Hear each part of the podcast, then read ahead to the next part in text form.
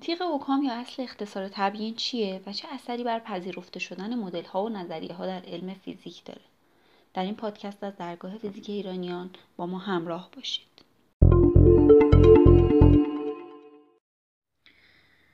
قبل از اینکه در مورد تیغ اوکام بگیم لازم اشاره کنیم به تعریف مدل سازی در علم و به تبع اون در علم فیزیک.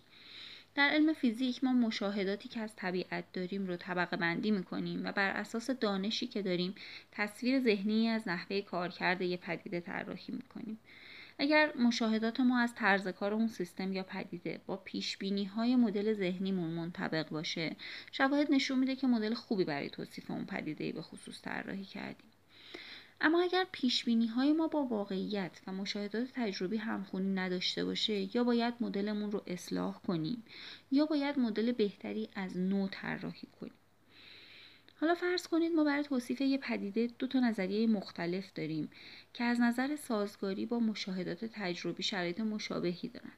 یه ده معتقدند که با توجه به اینکه احتمال بروز اشتباه توی نظریه پیچیده تر بیشتره احتمال درست بودن نظریه‌ای که ساده تره بیشتره. این رو می‌تونیم بیانی از اصل اختصار تبیین یا تیغ اوکام در نظر بگیریم که به اون اصل صرف جویی هم میگن. اما این اصل از کجا میاد؟ ویلیام اوکام معتقد بود که در توصیف و توضیح هر پدیده‌ای بخش‌های غیر ضروری رو باید حذف کرد. اون شاید این اصل رو از آموزه های عرستو گرفته بود که توی کتاب پنجم طبیعیات میگه طبیعت برای عمل کردن کوتاهترین راه ممکن رو اختیار می‌کنه. بعضی از دانشمندان علم فیزیک هم برای اصلاح نظریه ها و مدل های علمیشون شاید دست به دامن تیغ اوکام شده باشن بدیهیه که هرچقدر یه نظریه ساده تر باشه زیباتر و قابل فهم تره و امکان آزمایش کردن اون هم برای بشر بیشتر فراهمه.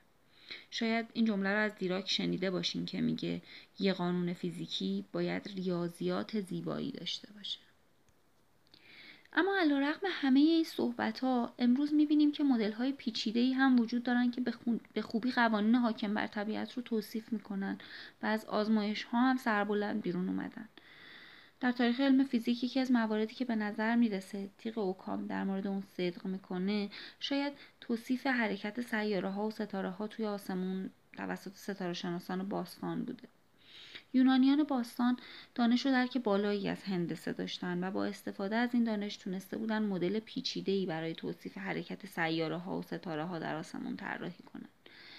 مهمترین مدلی که حدود 1500 سال مورد پذیرش عموم بود مدلی بود که بطلیموس برای حرکت سیاره ها و ستاره ها در کتاب المجستی ارائه کرده بود و بر فرض کروی بودن زمین استوار بود بنابراین تا سده 15 میلادی ستاره شناسان یونانی اعتقاد داشتند که زمین در مرکز جهانه و در جای خودش ساکنه و خورشید و سیاره ها دور زمین میچرخند اونا معتقد بودند دایره و کره شکل های کاملی بنابراین حرکت هر شیعی در آسمان باید مسیر یه دایره رو دنبال کنه.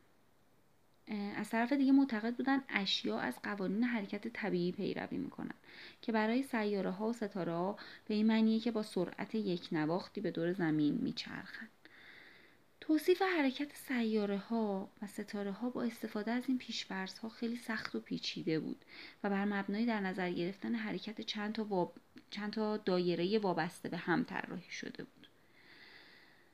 تا اون زمان اینها عقاید غالب در علم ستاره شناسی بودند. تا اینکه کوپرنیک یه مدل ریاضی جدید پیشنهاد داد که بر اساس اون خورشید در مرکز قرار داشت و سایر اجرام آسمانی از جمله زمین دور اون میچرخیدن.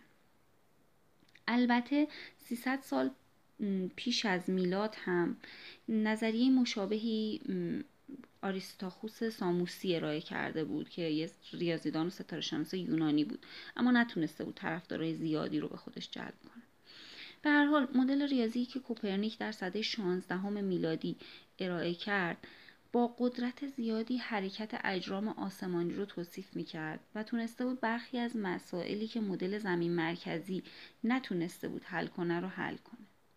از طرف دیگه ریاضیات مدل کوپرنیک بسیار ساده تر از نظریه بطلیموسی بود. بنابراین شاید بتونیم شاهدی بر درستی تیغ اوکام بگیریم این نظریه ها رو.